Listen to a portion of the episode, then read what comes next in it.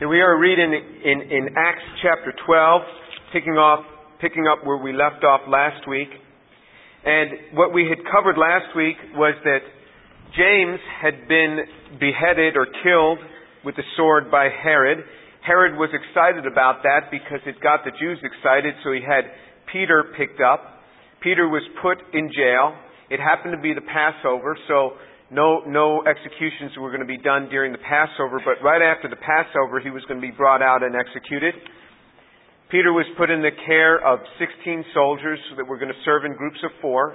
They put him in prison, chained to two soldiers, and two, two other soldiers were at the, at the door, and this was within the prison. And the, the chains drop off of Peter, and an angel leads him out in the night. And it says in verse 11 of Acts chapter, Acts chapter 12, verse 11, when Peter came to himself, he said, Now I know for sure that the Lord has sent forth his angel and rescued me from the hand of Herod and from all that the Jewish people were expecting. Verse 12. So Acts 12, 12. And when he realized this, they went, he, he went to the house of Mary, the mother of John, who was also called Mark, where many were gathered together and were praying. And when he knocked at the door of the gate, a servant girl named Rhoda came to answer. When she recognized Peter's voice, because, because of her joy, she did not open the gate, but ran in and announced that Peter was standing in front of the gate. They said to her, You're out of your mind, but she kept insisting that it was so, and they kept saying, It is this angel. But Peter continued knocking, and when they had opened the door, they saw him and were amazed. But motioning to them with his hand to be silent, he described to them how the Lord had led him out of the prison. And he said, Report these things to James and the brethren. Then he left and went to another place. Now when day came, there was no small disturbance among the soldiers as to what could have become of Peter. When Herod had searched for him and had not found him, he examined the guards and ordered that they be led away to execution. Then he went down from Judea to Caesarea and was spending time there. Okay, so Peter is, is left by the angel after he brings him out the gate and, and brings him uh, uh, down the street. Then it, he, the angel departs. Peter at first thought this was some vision. He thought he was dreaming this thing. And remember, in the past, Peter had had, had visions that, that where God was speaking to him.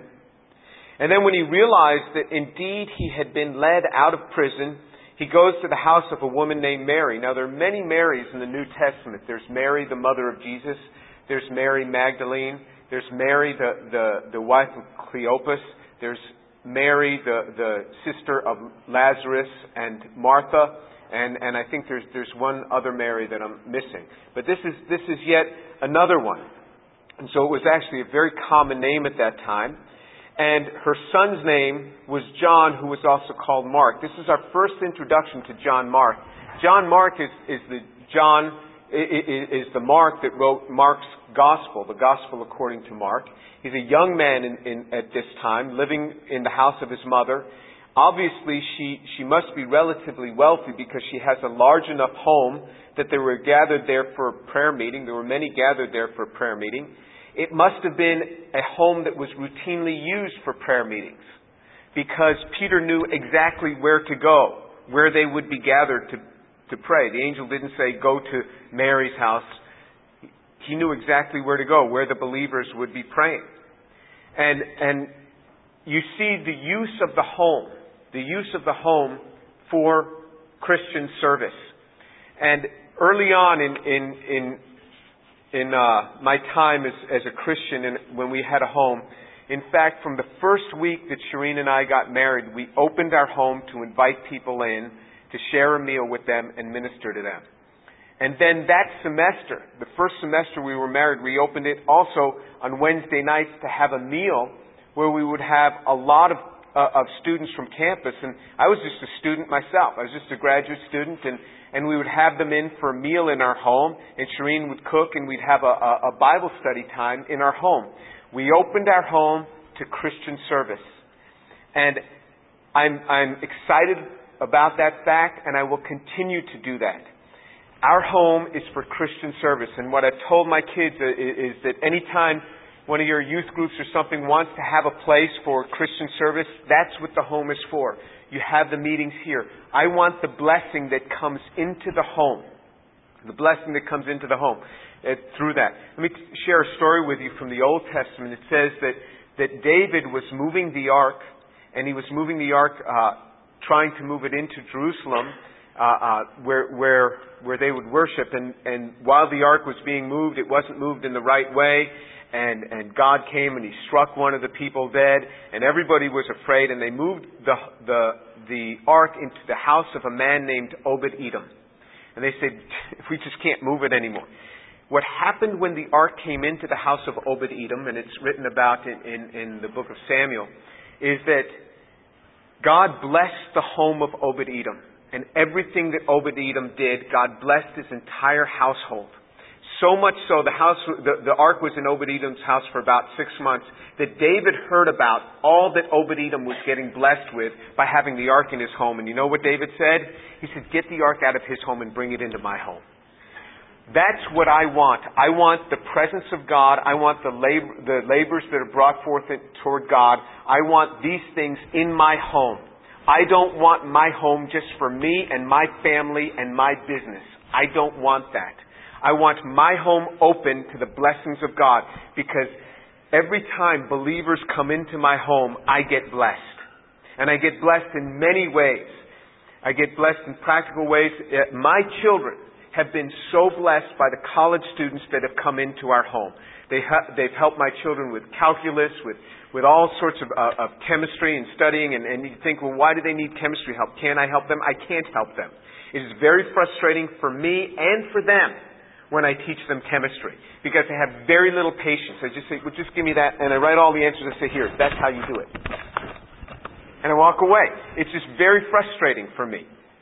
And, and uh, students are much more patient. We have been greatly blessed by students coming into our home. They, usually the, the, students that are six foot five and taller, as soon as they walk in the door, Shireen grabs them and they start changing light bulbs in the house. That's what she does with them and we have been blessed by that. And, and uh, uh, this is the way our family is blessed. And what else has happened is my children have learned to be gracious. And, and it's interesting, when they've moved out of the home and gotten out of college, my, my, my oldest daughter is in graduate school, and she opens her little apartment a lot for bringing in people for meals.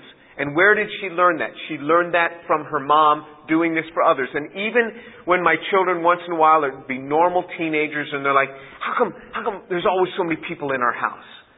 You say, well, we're going to be gracious. We're going to learn to bless others and we will be blessed. We are teaching them something. And you know what happens? They learn that very thing and they start doing it. We are blessed and they are blessed. And so here Mary had an open home. Learn to use your home and open it. You say, well, when I get a home, then I'll open it. You start today. I was a graduate student in college, in, in graduate school, and I had a, a dorm room in a graduate housing, and I used to open up my dorm room for prayer meeting. I wanted the prayer meeting in my dorm room. And the guys would come in, and I'd serve them little things, whatever I had, you know, box of chocolate, hot chocolate, whatever I had, I would serve to them and I wanted them to be blessed in my little room because I knew blessing comes in. Before that, when I was an, an undergraduate, I lived in a, in a house with, with nine other Christian guys, and we had a regular weekly thing where we would invite other people into our home to take a meal with us. This is a practice that we did. It was something that we intended to do. It wasn't like, oh, well, when we happen to invite people. No, we did a regular thing because what happens is if we just wait for it to happen, it never happens. But when we come with, this is what I'm going to do, once a week, once a month, I will make it a practice of doing this and using my home, my little place, to be a blessing to others. That's what I'll do. Then we do it. And you will receive great blessings through that. So Mary was having this, this meeting in her home, and there's this knock on the door, and the servant girl, so again, another indication that Mary was a relatively wealthy person because she happened to have a servant, and so Rhoda, the servant, goes to the door, and when she recognizes Peter's voice, she was so excited, she didn't even open the door, and she ran back saying, uh, It's Peter. P- Peter's at the door. and and um, you, you know, you, you wonder what kind of, of woman this is that she's not even going to open the door. But anyway, she just runs back and she then tells them that it's Peter at the door, and they don't believe her. And you say, well, why don't they believe her? It's very interesting. They are there praying for the salvation, the physical salvation of Peter, and Peter shows up at the door, and they're like, this can't be. And, you know, this is the beautiful thing about the scriptures because we see in these people exactly us. We pray for things, but we really don't believe it's going to happen. And if it's going to happen, it's not going to happen in this way. I mean, Peter's not going to come knocking at the door just because we're praying. What's going to happen is they're going to bring him out to be beheaded, just like happened with James, and God is going to cause an earthquake to occur, and the ground is going to open up, and all the guards are going to fall into the ground and die, and Peter is going to be standing there glowing, and everybody's going to get saved. You know, we get these images on how God is going to do things, and God did it however He wanted to do it. And they're just like us. You know, they, they don't expect this to happen. And also, they don't trust Rhoda because she's just a slave and because she's a woman. Remember, in that day, a woman had no legal status to testify anything in a court of law. So if a woman said, you know, I saw this, I saw it, it doesn't mean anything. It's just like asking a four-year-old what they saw in a, in, in a in the event of a crime. You can't ask a four-year-old because a four-year-old changes their story and it, it, it vacillates just depending on their mood. And so, so, uh, um, and, and that's the remarkable thing that remember, Jesus first appeared to Mary and to the women, and the women came back saying, hey, you know, we saw Jesus, and the disciples didn't even believe him. Didn't even believe the women. And finally, Mary nagged them enough that, that, that Peter and John ran up there and they checked it out. And then they saw it was empty, and that, that uh, uh, uh, one of the disciples was bewildered and the other left believing. But it was, it was very hard for a woman to convince anybody of anything, let alone now a slave woman. So they didn't believe her, and they said, Oh, come on, just settle down. That's his angel. Well, it's interesting why they would say that. That's not something that we would say today. Oh, you thought you saw that person, you didn't really see that person, that person wasn't there. It was must have been his angel, or it must have been her angel. Well, there was a Jewish tradition about this time that a person's guardian angel actually looked like the person. But even aside from that tradition, you see how much they really believed in a person's guardian angel. Jesus spoke of this. The scriptures speak of this. It, it, it talks about don't don't uh, uh, mock a slave lest don't, don't slander a slave to his master, lest his angel go and cry out on his behalf and, and, and you be in big trouble. So, in other words, that we have guardian angels is very much seen in the scriptures. It is the pattern that is seen. That God sets angels to guard and protect his people. Whether you believe in it or not, God does that according to the scriptures. And in fact, many times as, as I'm, you know, getting in the car to pray, I'll pray, Lord, protect me and cover me by, by your blood. And Father, surround this car with angels. And, you know, so I pray this prayer. Because the scriptures tell us that there are angels that God dispatches to protect his people. This is what the scriptures say. And so you see that, that they thought, you know, this, this just happens to be his angel. That's how they tried to, to rationalize this. But Peter continued knocking, and when they opened the door, they were, it says, amazed. Because God's not going to answer in this way. Or is he going to answer, you know, just bring them to our house like this?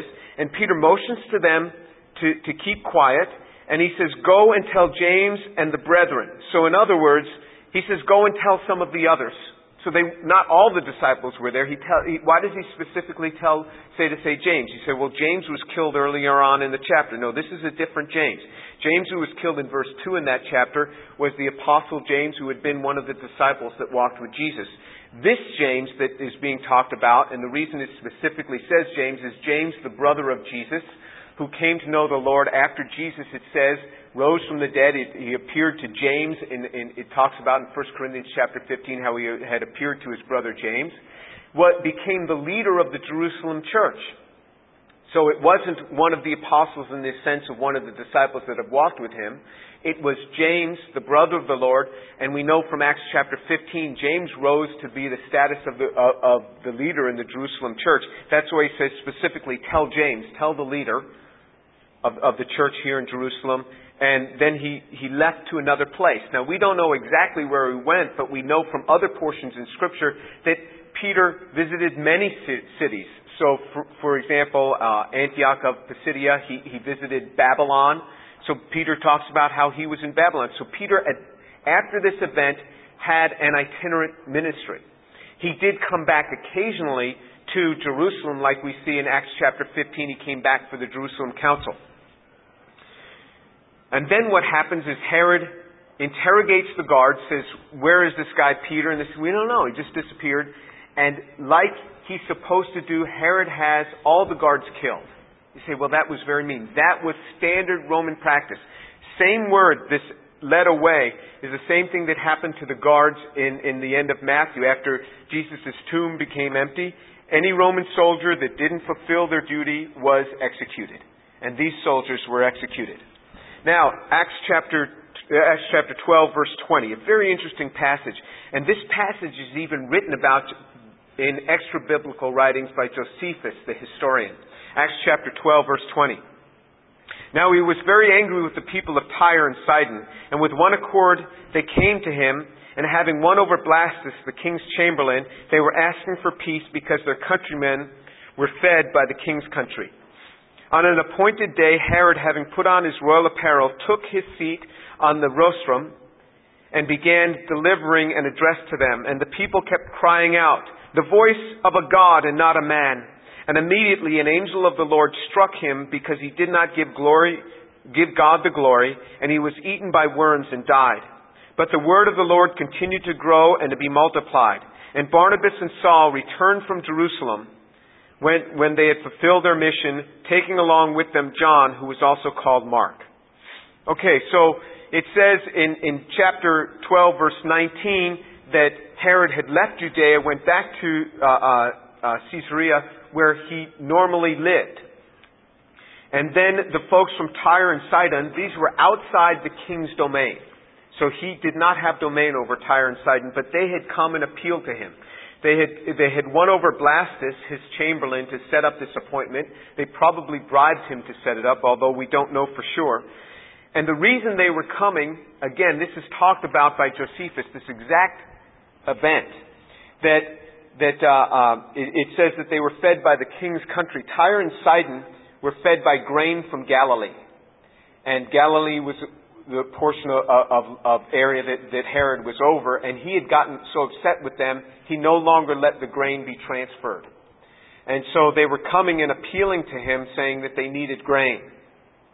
And so on an appointed day, they came, they put on the royal apparel. He came, and, and, and what Josephus writes is this royal apparel had threads of silver in it.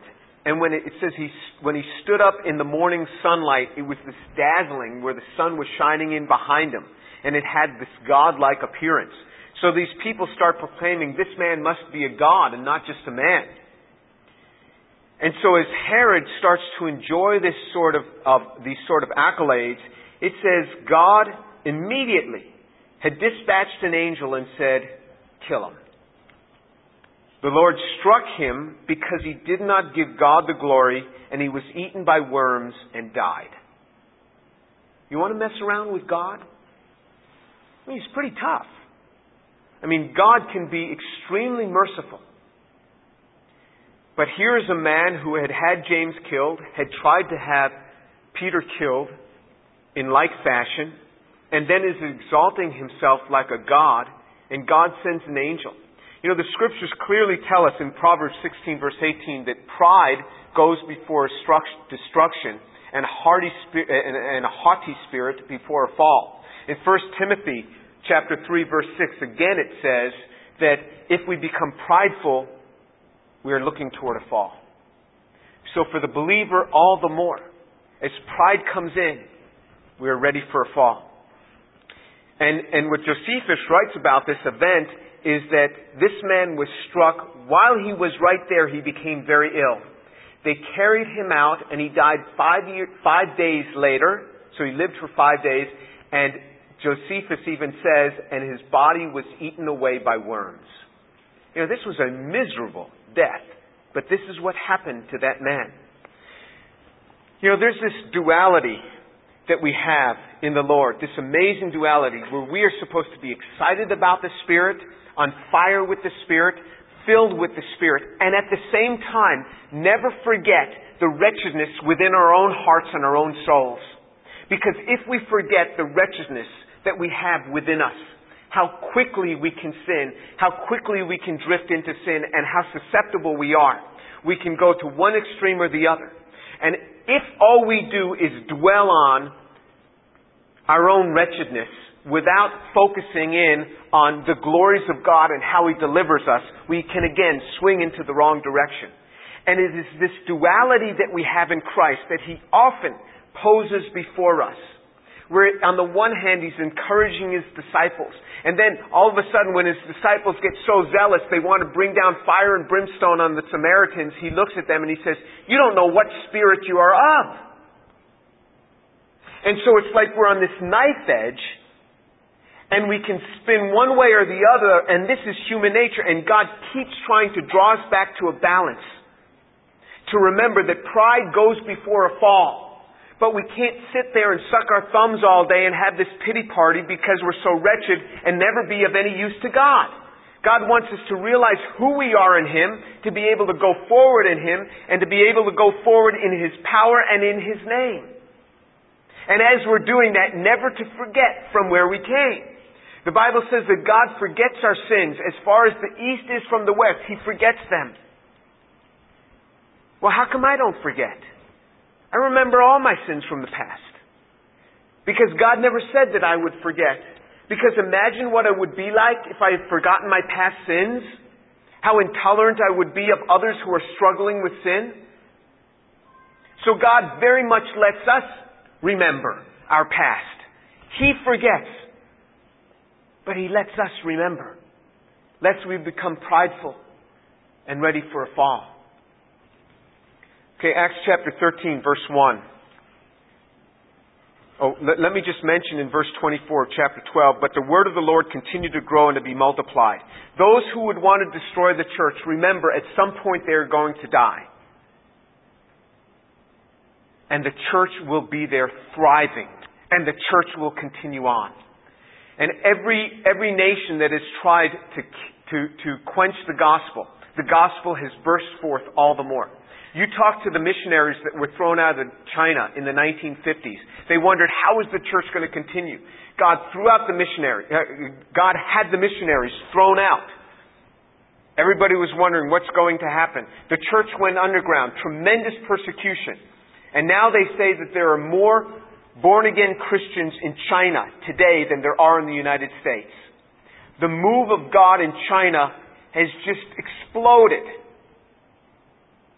God knows what He's doing. And so here you have the contrast. This man who thought he was a God is eaten by worms and died, but the word of the Lord continues to grow and to be multiplied. And now Barnabas and Saul, and it says Barnabas and Saul, that's the order because Barnabas was indeed better known, returned from Jerusalem so that, remember, they had brought money down, and they had brought money down back in, in Acts chapter 11, verse 30, an offering from Antioch.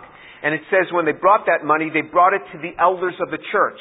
Remember, it wasn't the apostles anymore that were leading the church in Jerusalem. It was, it was elders now. There was this transition that had occurred. And they had fulfilled their mission and they were going back and they took John Mark, this young man, with them. And so he, he, he uh, um, waited on them, it says.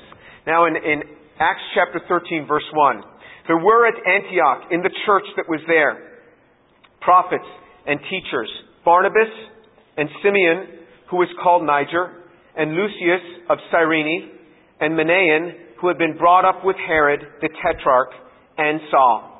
And while they were ministering to the Lord and fasting, the Holy Spirit said, Set apart for me Barnabas and Saul for the work to which I have called them. Then, when they had fasted and prayed and laid hands on them, they sent them away. Okay, so here's the church in Antioch. We get a picture now of the leadership of the church in Antioch. It was comprised of prophets and teachers, prophets getting revelation from God, and then teachers then expounding this to the people in a way that they could understand. And it names them Barnabas, which we have seen before. Remember, Barnabas meaning son of encouragement. His name was also Joseph. He was a, a Levite, we had learned from earlier in, in the book of Acts. And that he was the one who had sold his property and given all the money to the disciples. He was the one that was sent by Jerusalem to Antioch to check out the church, and he says he was, he, he was a good man, he was full of the Holy Spirit, and he encouraged people to remain true to the Lord. It's that Barnabas. Good guy. Barnabas and Simeon, who was also called Niger. Niger means black. Simeon was a black man. Interesting that God gives us a picture of leadership in the church. Simeon, who was a black man. Lucius of Cyrene. Cyrene is from North Africa. Cyrene is North Africa uh, uh, Lucius may have also been black. Not necessarily so, but may have been, because Cyrene is from North Africa. Menahem, which is, is in Hebrew is the word Menachem, like you've heard of Menachem Begin. Menahem is the Hebrew uh, uh, way you say that, who had been brought up with Herod the Tetrarch. So this man had been brought up with Herod in the palace. This man had been brought up, so this was a very wealthy man. So it gives you an idea of the composition of the body of Christ. You have a black man in leadership in the first generation. You have a rich man here in leadership. This is the beautiful picture of the body of Christ. The beautiful picture that we have in God. You know, eh, when I go to the airport, I, I travel all the time, far too much, and and and and uh, it's it's going to change next semester. I've, I've got a lot of it done. But, but traveling, I travel over 100,000 miles this year. That's a lot. And so I'm in the airports all the time. And so I get to the airport, and usually what I'll do is I'll get to the airport a little early, and, and I know exactly where the chapel is at the airport. And I go to the chapel, and I just get down on my knees and I spend some time in prayer for the trip. And so here I am in, in, in, in my, in my, my nice suit and my nice tie and everything, kneeling down and praying and another guy comes in and he's one of the baggage handlers and his with his his uh his, his orange shirt on and and and, this, and he's kneeling down praying and I'm so thankful to God for the picture of the body of Christ. When we come before the Lord, we are one in Christ. There is no male, no female, there is no rich, no no poor. We are all one in Christ the picture of the church. And that's what we see here. There are rich men, there are poor men. There are black men, there are white men. There are Gentiles, there are Jews. This is a picture of the body of Christ. And only in the body of Christ do you see this like this. And when we come before God, we're all one in Christ. And then it speaks, and, and then Saul was among them too. And, and it when Saul was called, he didn't change his name to Paul. Paul is not a Christian name. Paul is a Latin name.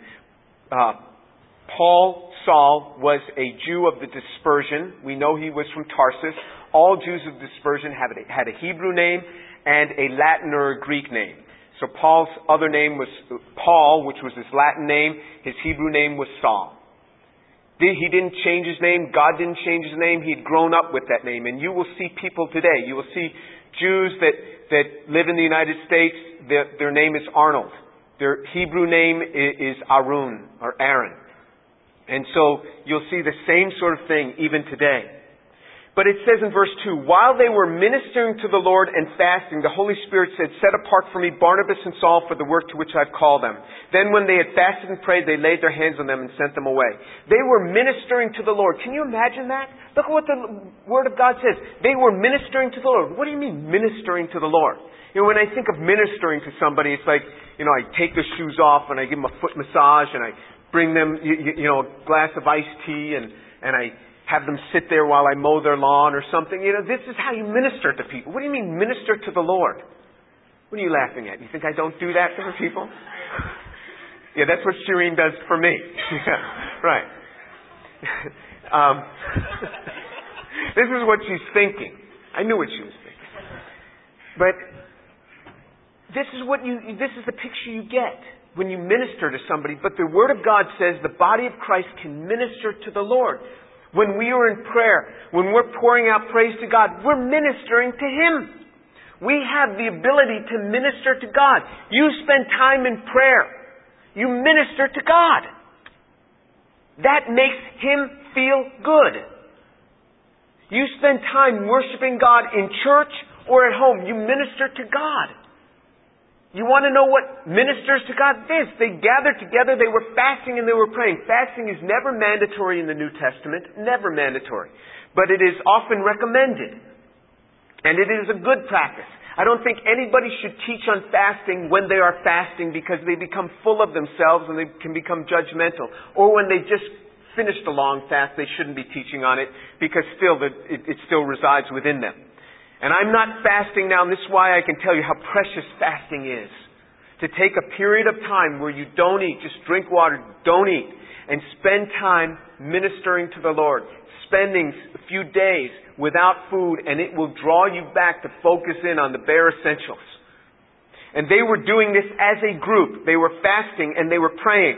And then the Holy Spirit speaks and said, set aside for me Barnabas and Saul for the work to which I have called them. And it says they had fasted and prayed and they laid their hands on them and they sent them away. You see the picture of the body of Christ. Lay hands on them and send them out. The body of Christ lays hands on them and sends them out. This picture of submission in the church. Why do I need to, to hear from the Holy Spirit? I want to go on the mission field. Let me just go. And that's how most people set out. I want to go, so I'll go. And here, they submitted to the body of Christ and the Holy Spirit spoke and said, yes, I want them to go on the mission field. And even after the Holy Spirit spoke, they didn't just go. They didn't say, I'm out of here. Holy Spirit commanded, I'm gone. They fasted and they prayed and the body of Christ laid hands on them and commissioned them. This is again a picture of the body of Christ. We are too, too uh, uh, loosey-goosey about this in the body of Christ today and I'll be real honest with you. Every church that we ever left as a family, every town we moved into, we became a member of a church. We never left that church. We lived in a town 11 years as a, as, as a family. We never left that church. Another town we lived in five years. We never left that church. Uh, uh we, we never jumped around to different churches. We came up, became a part of the body of Christ. And when we were called to, to so, for example, when I was called to Rice University from, from, from the University of South Carolina, and I got this offer, one of the people I first shared it with was my pastor. And I wanted to share it with my pastor what was going on and just get his thoughts on it.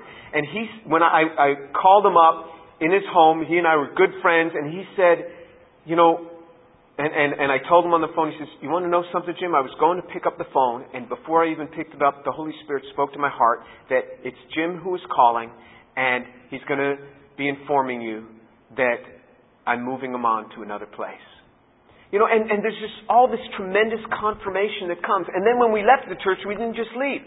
We gathered together as a family and we had the church lay hands on us and send us off. It's the body of Christ. And I'm amazed at how young people will just pop off to the mission field without ever asking for the church to pray for them asking for the church to put them on the missions prayer list, asking for the church to lay hands on them and send them out and commission them. If Paul and Barnabas felt they needed it, how much more us? This is again understanding the relationship that comes in the body of Christ. And you don't just do this when you have a wife or a husband and kids and say, okay, now I'll become committed. You do it now. It's understanding the body of Christ and what it means. And, I, and I'll tell you another story. We lived in South Carolina for for uh, 11 years. At one point in there, there was a church that had started up, and I and I felt that maybe I should go and be a part with that church. It had worship experience that I really liked and everything. And I went and I shared with the pastor what my thoughts were.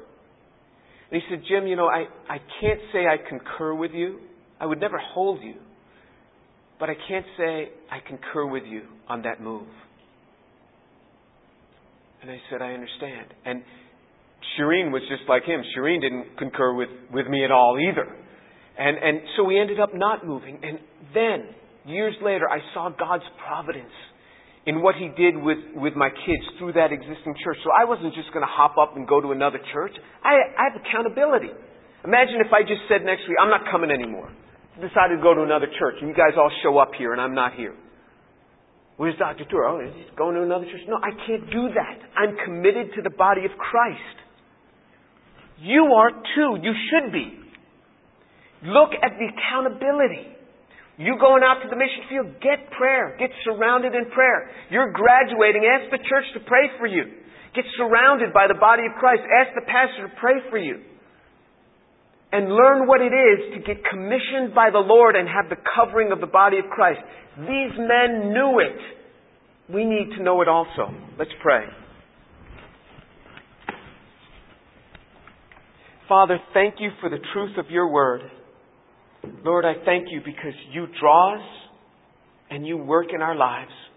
And Father, I pray that you so touch each heart here that they would understand the accountability in the body of Christ, how the Holy Spirit speaks through the accountability of the body of Christ, and that they would learn to have open homes, and they would learn to use of what you have given them for the building up of the kingdom of the Lord.